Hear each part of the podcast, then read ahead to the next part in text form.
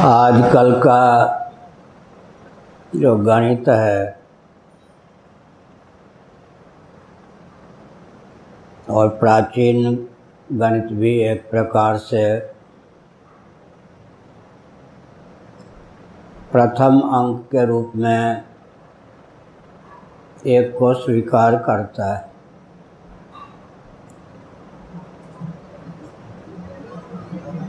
संख्या की जहाँ मीमांसा शुक्र नीति में की गई है, वहाँ एकादि का नाम ही संख्या बताया गया है। एक, दो, तीन, चार, पाँच, छः, सात, आठ, नौ, इस क्रम से संख्या का उल्लेख पाठ्य पुस्तकों में होता है। लेकिन एक से नौ तक कहीं भी शून्य का उल्लेख या दर्शन नहीं होता। शून्य का सबसे प्रथम दर्शन दस के माध्यम से होता है। दस में इकाई स्थाना पर शून्य दहाई स्थानापन एक होता है। लेकिन दस को दहाई कहते हैं। इकाई दहाई दो के सामंजस्य से दहाई अंक की सिद्धि होती है। लेकिन मूल अंक में शून्य का कहीं दर्शन नहीं होता और दस में एक के समाश्रित शून्य का दर्शन होता है। परंतु दस कोई मौलिक संख्या नहीं है। मौलिक संख्या तो इकाई स्थानापन शून्य दहाई स्थानों पर एक ही सिद्ध है। फिर बीस, तीस, चालीस, पचास, साठ, सत्तर, अस्सी, नब्बे के माध्यम से इकाई स्थानों पर शून्य का दर्शन होता है। ऋण की प्रक्रिया से अगर हम चलें आरोहक क्रम की ओर, नौ से एक का ऋण करने पर आठ आठ से एक का ऋण करने पर सात सात से एक का ऋण करने पर छः छः से एक का ऋण करने पर पाँच पाँच से एक का ऋण करने पर चार चार से एक का ऋण करने पर तीन तीन से एक का ऋण करने पर दो दो से एक का ऋण करने पर एक और एक से एक का ऋण करने पर शून्य प्राप्त होता है। इसका अर्थ यह है कि एक की अपेक्षा, एक न्यून अंक का नाम शून्य है। जिसको न्यून कहते हैं, उसी को दार्शनिक दृष्टि से निर्विशेष कहा जाता है। सन्निकट न्यूनता निर्विशेषता है, सन्निकट अधिकता सविशेषता है, दार्शनिक दृष्टि से। तो one minus one equal to zero यह जो समीकरण है, इससे शून्य का पूर्वा, एक का पूर्वांक शून्य सिद्ध होता है। एतावता शून्य प्रथम अंक है, लेकिन किस दृष्टि से? स्थान की दृष्टि से। और गणना की दृष्टि से एक प्रथम अंक सिद्ध होता है।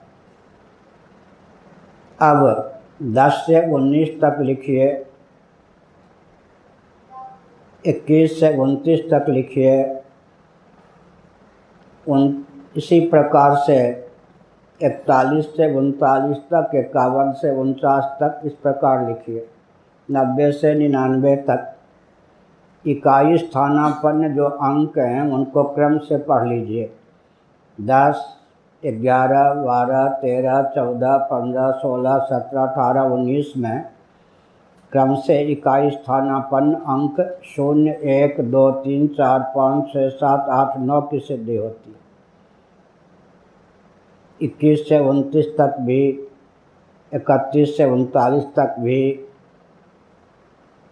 इसी प्रकार से इकतालीस से उनचास तक, इक्यावन से उनसठ तक, इकहत्तर से उनासी तक, इक्यासी से नब्बे तक, इक्यानवे से निन्यानवे तक, क्रमशः इकाई स्थानापन्न, शून्य एक, दो, तीन, चार, पाँच, छः, सात, आठ, नौ की सिद्धि होती है। यही मौलिक अंक हैं। लेकिन सामंजस्य क्या है? स्थान की दृष्टि से शून्य प्रथमांक है और अंकन की दृष्टि से, गणना की दृष्टि से एक को प्रथम अंक मानना चाहिए। अब अगर किसी से पूछा जाए कि एक अंक की सबसे छोटी संख्या कौन होती है, झट से कहेगा कि एक। और दो अंकों की सबसे छोटी संख्या, समान वाच्य युक्ति से ग्यारह कहने की आवश्यकता है, लेकिन आधुनिक गणित भी यही मानता है कि दस। अगर एक अंक की सबसे छोटी संख्या सचमुच में एक ही है तो दो अंकों की सबसे छोटी संख्या ग्यारह होनी चाहिए। और एक अंक की सबसे बड़ी संख्या नौ है एक को नौ से गुणा करने पर नौ की प्राप्ति होती है। तो दो अंकों की सबसे छोटी संख्या ग्यारह मानते हैं तो ग्यारह को नौ से गुणा करने पर निन्यानवे की सिद्धि होती तीन अंकों की सबसे छोटी संख्या एक सौ ग्यारह मानते। तो तीन अंकों की सबसे बड़ी संख्या नौ सौ निन्यानवे होती। गणित का क्रम बहुत अच्छा चलता। लेकिन आधुनिक गणितज्ञ भी दो अंकों की सबसे छोटी संख्या ग्यारह न कहकर दस मानते। इससे भी सिद्ध होता है कि शून्य प्रथमांक है। लेकिन केवल शून्य को लेकर अभाव बुद्धि बन जाती है। इसीलिए स्थान की दृष्टि से शून्य को प्रथमांक मानने पर भी गणना की दृष्टि से, अंकन की दृष्टि से एक माना। है तो एक का जो सन्निकट निर्विशेष अंक है, वही शून्य है। शून्य का जो सन्निकट सविशेष अंक है, वही एक।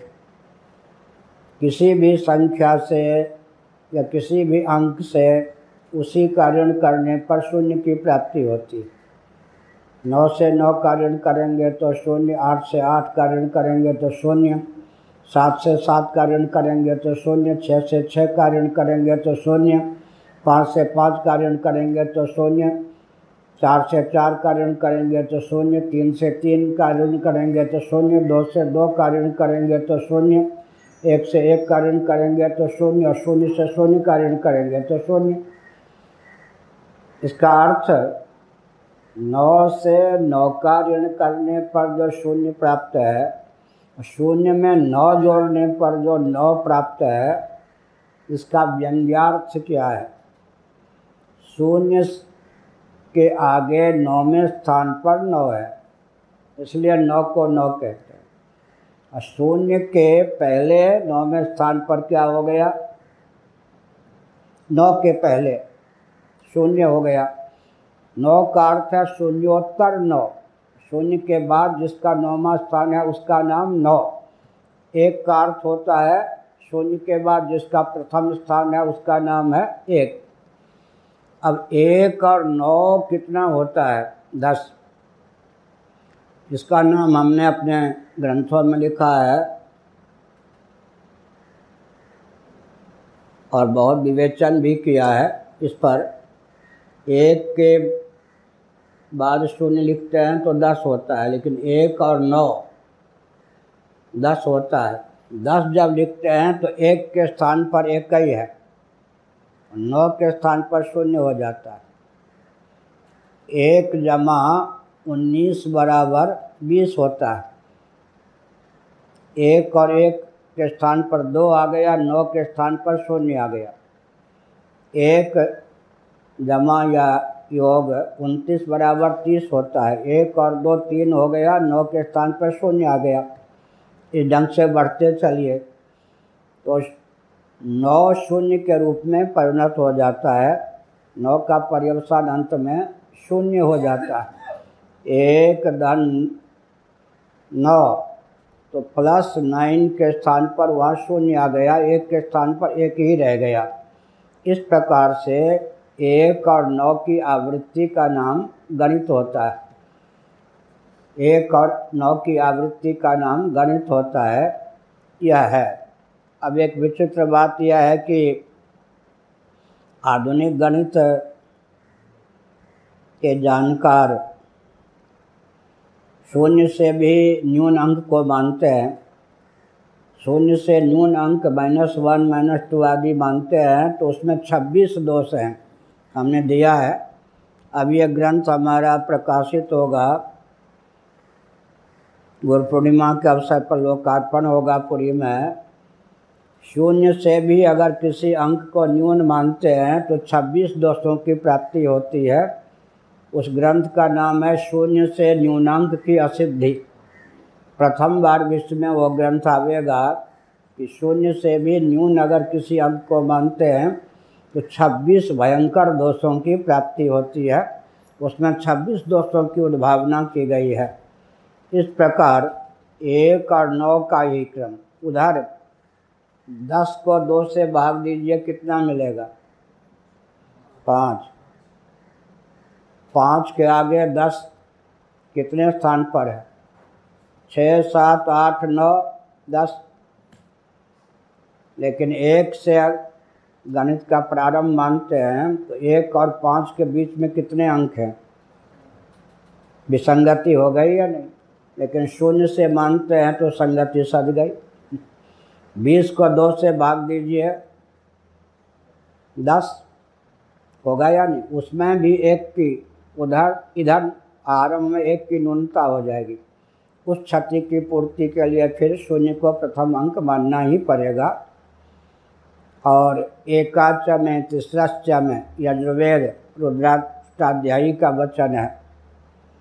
उधर चतस्रश्च में, अष्ट, अष्टौच में ऐसा चार, आठ, बारह ऐसा उल्लेख। तो गणना की दृष्टि से एक को प्रथम अंक माना गया, एक का च में, तीसरा में। बीच में सम संख्या का उल्लेख नहीं है। एक, तीन, पाँच, सात, यह क्रम श्रुति ने रखा है। तो दो, चार, ये सब अंतराल के अंक हैं। लेकिन चतस्रश्च में अष्टौच में, द्वादश में, षोडश में, या जो यजुर्वेद का मंत्र है, आठ के बाद कौन है? चार के बाद आठ। चार और आठ के बीच में कितना अंतराल है? पाँच छः सात, तीन। और आठ और बारह के बीच में नौ, दस, ग्यारह, तीन। लेकिन एक से अगर हम अंक प्रारंभ करते हैं तो एक और चार के बीच में दो ही की पूर्ति होती है। इस विसंगति को दूर करने के लिए भी शून्य से गणित का प्रारंभ माना पड़ता है, समझ गए? एक हमारा ग्रंथ अभी पूरा हो गया प्रूफ देख लिया है, चार दिन पहले। विचित्र ग्रंथ है, विश्व में। अक्षरागमांक मालिका उसका नाम है। 213 पृष्ठों में है। अक्षरागमांक मालिका अक्षर आगम और अंक। व्याकरण, तंत्र और गणित तीनों की एक रूपता को सिद्ध किया गया है। भगवत कृपा से विश्व में यह प्रथम ग्रंथ इस विषय पर होगा। अभी जितने ग्रंथ लिखे जा रहे हैं सामग्री सब वेदादि शास्त्रों में छिन्न भिन्न है, लेकिन सारे ग्रंथ इस रूप में प्रथम बार ही विश्व में, इस कल्प में आएँगे। तो हमने एक संकेत किया कि एक के बाद में कहाँ जाकर पहुँचेंगे? दस। इधर यही विसंगति व्याकरण में भी है। अक्षरों का प्रारंभ अ से मानते हैं। और ये वर्ण रेल के वंग आई औ। इस दृष्टि से अ, ई, उ, री री, ए, आई, ओ, औ, अम। यहाँ दसवें स्थान पर दस में शून्य का प्रथम दर्शन होता है। एक से जब गणना प्रारंभ करते हैं। और वहाँ अ ये वर्ण रेल के वंग आई औ। क्या अ ई उ, री री ए आई ओ, औ, अम। यहाँ भी दसवें स्थान पर बिंदु का दर्शन होता है। यहाँ एक से संलग्न शून्य, वहाँ अ से संलग्न बिंदु। पुराने गणित में आजकल जिसको हम ज़ीरो कहते हैं शून्य, वो नहीं होता था। पुराने गणित के ग्रंथों में जिसको अनुस्वार कहते हैं ना, अम आह मैंने अम है, कम, खंग आदि में जिसको अनुस्वार कहते हैं, शून्य के स्थान पर अनुस्वार ही लिखा जाता था।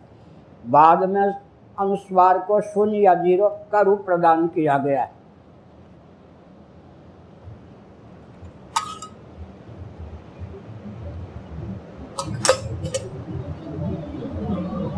वहाँ भी अनुस्वार को प्रथम स्थान प्राप्त नहीं है।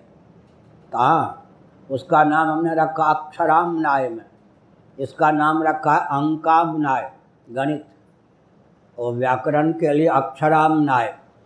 अक्षराम नाय में अ से अक्षर का प्रारंभ होता है, लेकिन अनिर्विशेष है या अनुस्वार। तो कहना पड़ेगा कि अनुस्वार निर्विशेष है। बिंदु ज्योमेट्री की दृष्टि से, रेखा ग्रंथ की दृष्टि से विचार करें तो बिंदु निर्विशेष या रेखा पॉइंट और लाइन बिंदु निर्विशेष या रेखा तो बिंदु को निर्विशेष मानना पड़ेगा। लेकिन उस अनुस्वार का दर्शन हमको अ के योग से दसवें स्थान पर होता है। तो जो अक्षरामनाय की स्थिति है, वही अंकामनाय की स्थिति हो गई। लेकिन एक अक्षरामनाय एक अक्षा हाँ अक्षरा, अक्षरामनायोपनिषद है और तक उसमें हर अक्षर के ऊपर बिंदु घटित है ओ को ओ नहीं लिखा गया है। अम, आम, इम। इसका मतलब सबके साथ अनुस्वार की अनुगति है, निर्विशेषता की दृष्टि से ओ नहीं, अनुस्वार ही प्रथम अक्षर सिद्ध होता है। तो व्याकरण का भी शोधन हो गया है इस ग्रंथ में। और गणित का भी शोधन हो गया है। और तंत्र शास्त्र में तो अनुस्वार को लेकर ही सारी सिद्धि मिलती है। कंखंग गंगम ये सब अंगन्यास, करन्यास आदि में तो यह हुआ। इसीलिए नौ का पर्यवसान शून्य हो जाता है। यह। इसको हमने अपने ग्रंथों में कोई एक विशेष नाम दिया है और उस ढंग से प्रक्रिया भी तैयार की गई है। और कोई प्रश्न तो गणित पर हो गया। भ्रांति है। दस जब लिखते हैं तो एक के आश्रित शून्य होता है, उस शून्य के प्रति भाव बुद्धि बनती है। दस में अगर शून्य न होता तो एक का मान एक ही होता। जिस शून्य ने एक का मान नौ अधिक कर दिया, यहाँ भी नौ हो गया या नहीं? One plus nine equal to ten. तो जिस शून्य ने एक का मान नौ अधिक कर दिया, एक, दो, तीन, चार, पाँच छः सात, आठ, नौ, इन अंकों के आगे शून्य होने पर शून्य के प्रति भाव बुद्धि बनती है। लेकिन शून्य एक, शून्य दो, शून्य तीन लिखें तो अभाव बुद्धि बन जाती है। लेकिन हमने अपने ग्रंथों में सिद्ध किया है शून्य ने इकाई स्थान पर रख रहकर एक के मान को जितना बढ़ा दिया, वही शून्य दहाई के स्थान पर उस दस के एक को बढ़ा दिया, दस नौ अधिक कर दिया तो दस को नौ न्यून कर दिया। अपहारक भी अभाव पदार्थ नहीं हो सकता भाव पदार्थ भी हो सकता है, ही हो सकता है। क्या? अपहारक अपहरण करने वाला। बढ़ाने वाला अभाव पदार्थ हो ही नहीं सकता है। तो शून्य एक में भी शून्य, ढाई स्थानापन शून्य भी भावांक है, ये हमने अपने ग्रंथ के ग्रंथों में सिद्ध किया। कहो जी, प्रशांत जी हाँ पूछो, कहाँ से आए?